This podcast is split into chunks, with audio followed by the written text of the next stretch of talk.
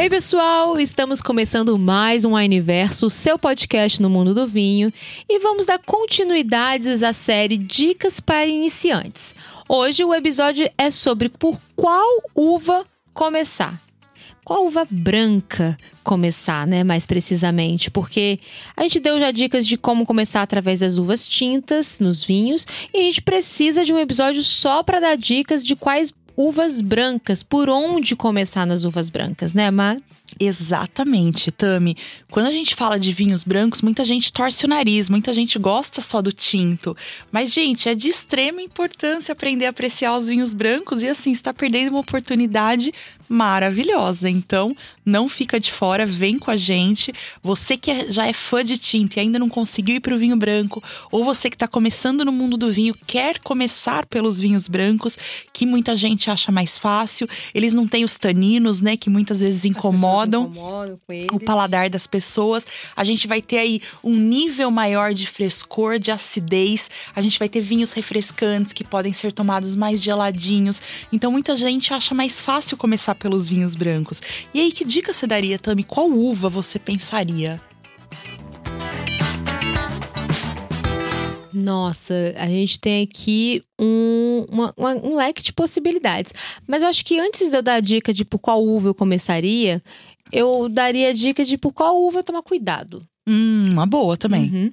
É igual a gente fez no. Aquele watch out, né? é, Aquele tipo, isso. presta atenção, gente. Essa É porque é muito comum, gente. Eu amo Sauvignon Blanc, Marina que ama também. Sau- Sauvignon Blanc dá vinhos leves. Mas ela é reconhecida por uma coisa muito específica, que é uma acidez mais vibrante. O Sauvignon Blanc ele vai um trazer mais cítrico isso. também. e ele vai trazer isso, é uma delícia, é maravilhoso. Mas talvez isso pode assustar paladares iniciantes no mundo do vinho. Então, não tô falando que você não vai gostar do Sauvignon Blanc, pelo amor de Deus. Pode ser que você abra um e se apaixone. De primeira, de primeira. Exatamente. Mas estou querendo dizer que há um risco maior de, de- de- desse vinho elaborado com a uva Sauvignon Blanc te desagradar, porque ele vai ter uma acidez mais vibrante, ele vai ter um cítrico muito aparente, e se o seu paladar não está acostumado com, e- com esse tipo de líquido, você pode se assustar.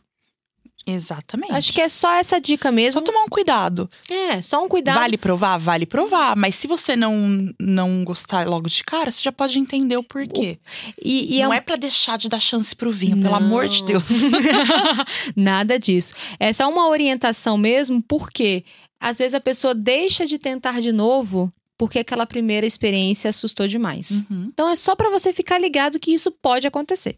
Mas também pode não. Mas assim, é porque é o comum. A gente espera. O que, que você espera de um Sauvignon Blanc?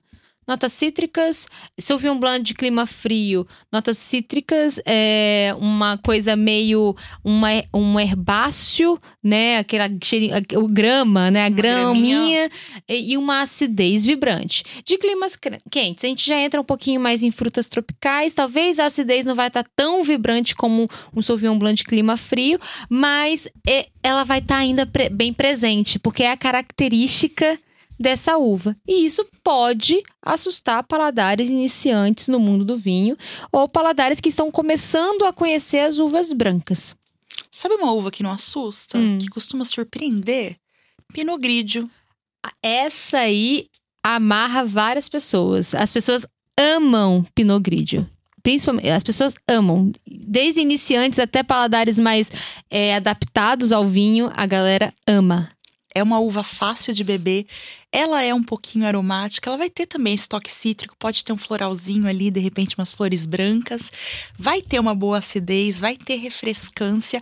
Mas é tudo muito harmônico, muito, é, muito amarradinho, como a Tami gosta de falar. Tudo muito harmonioso. Então nada vai gritar muito nessa uva. É uma uva mais fácil de beber. Ela é bastante comum na Itália, a gente pode ter Pinot Grigio de outros lugares, muitas vezes até como Pinot Gris. A gente está falando da mesma uva. Mas tradicionalmente ali da Itália, a gente vai ter ótimos exemplares. Dá para elaborar também vinhos rosés. Então pode ser uma porta de entrada aí para duas dois estilos de vinhos diferentes. A gente pode tomar Pinot Gris para entrar nos brancos, pode tomar Pinot Gris para entrar nos rosés. Então é uma uva assim que vale muito a pena você provar e conhecer. Muito aromática também, né? É- mas é um aroma delicado. Super delicado, ela não é uma explosão de aromas. Não, é um aroma bem delicadinho. Muito sutil. É uma uva deli é, um- é uma uva que gera vinhos delicados e, redo- e macios, redondinhos, né? Não é, não é uma acidez vibrante, é uma acidez média que tá ali bem ha- harmoniosa com as outras características. Tá bem harmoniosa com o frutado, com esse toque floral, né? Tá bem, tá bem harmoniosa com o doçor natural da uva, tá tudo muito bem amarradinho. É- ah, é uma delicinha, é uma delicinha. Nessa mesma onda de tá tudo muito bem amarradinho, é, eu trago a torrontês. Adoro. Essa é aromática com força. Essa é aromática com força. Tem uma coisa que essa uva é, essa é uva aromática. E engraçado que a gente não percebe dulçor no nariz, tá? Dulçor é al- algo que se percebe apenas no palato. Todavia, o nosso, o nosso aroma consegue associar a uma percepção. Então, tem aromas que nos lembram doçuras. E a, e a torrontês é um aroma que lembra doçura. É, tem muito floral no aroma da torrontês. Tem, tem frutas mais de caroço, tem frutas cítricas no torrontês, tem, mas tem frutas mais de caroço também no torrontês, que geralmente frutas de caroço têm uma percepção de dulçor maior. Então a torrontês é uma explosão de aromas e no paladar ela é uma explosão de sabores. Mas olha que engraçado, aquela aquela aquele achar que é doce no nariz não se percebe na boca. Não, pelo contrário, ela é seca na boca. Ela é bem sequinha. Só que, mais uma vez, é uma uva que dá um vinho muito redondinho, né? E geralmente, paladares. é, eu tenho. Eu falo muito do meu sogro porque ele bebe muito vinho e eu bebo muito vinho com ele. Ele fala que não gosta de vinhos brancos, mas ele ama torrontês. Olha só, que gostoso. Justamente por isso. E, e, e eu amo torrontês para harmonização. Torrontês ela vai muito legal com pratos um pouco levemente picantes Mais condimentados. mais condimenta condimentados, assim. Um bobó de camarão fica muito bom. Eu tomei uma vez uma torrontês com, riso com risoto de bacalhau. Olha que delícia. Ficou muito, ficou muito curry. bacana. Isso, ficou muito bacana.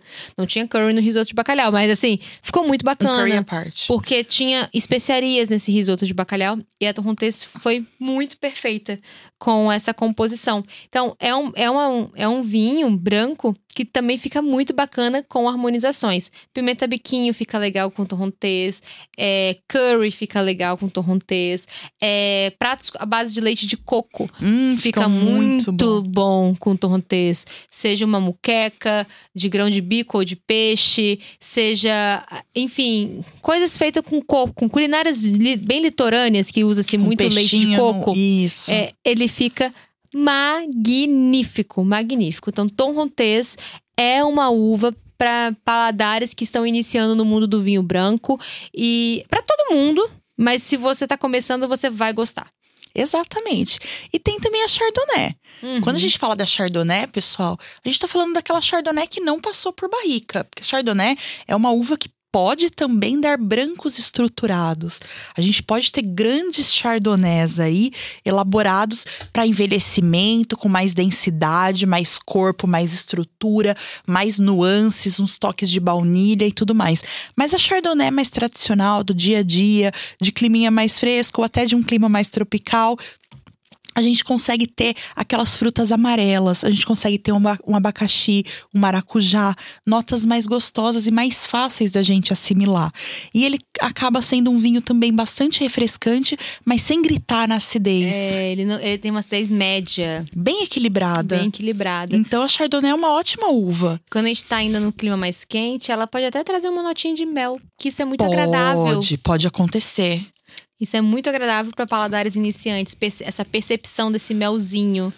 Que não, mais uma vez, não, não indica doçura, é só uma percepção de mel Exatamente. mesmo. É só um aroma, É pessoal. só um aroma. É... Porque na boca ele é sequinho, Uhum. é muito fácil de beber. É, E até pra quem não tá acostumado, às vezes, com vinho seco, que a gente tá falando dos branquinhos, eles normalmente são mais fáceis por isso, pra quem tá fazendo essa transição do, do suave pro vinho seco. É, ele não tem os taninos, então acaba diminuindo uma percepção de secura, acaba diminuindo o impacto no paladar. Uhum. Então é muito legal pra quem tá fazendo essa transição, pra quem tá começando. E a gente falou aqui de Chardonnay, a gente falou de Torrontés, a gente falou de. Pinot Grigio maravilhosa. Tem uma que não pode faltar. Nossa, essa daí é a Coringa. Todo, com certeza o paladar iniciante vai gostar, que é a Moscatel. Exato, Tami. Uma uva também super aromática, das mais antigas que a gente tem. De registro aí na humanidade. Exatamente.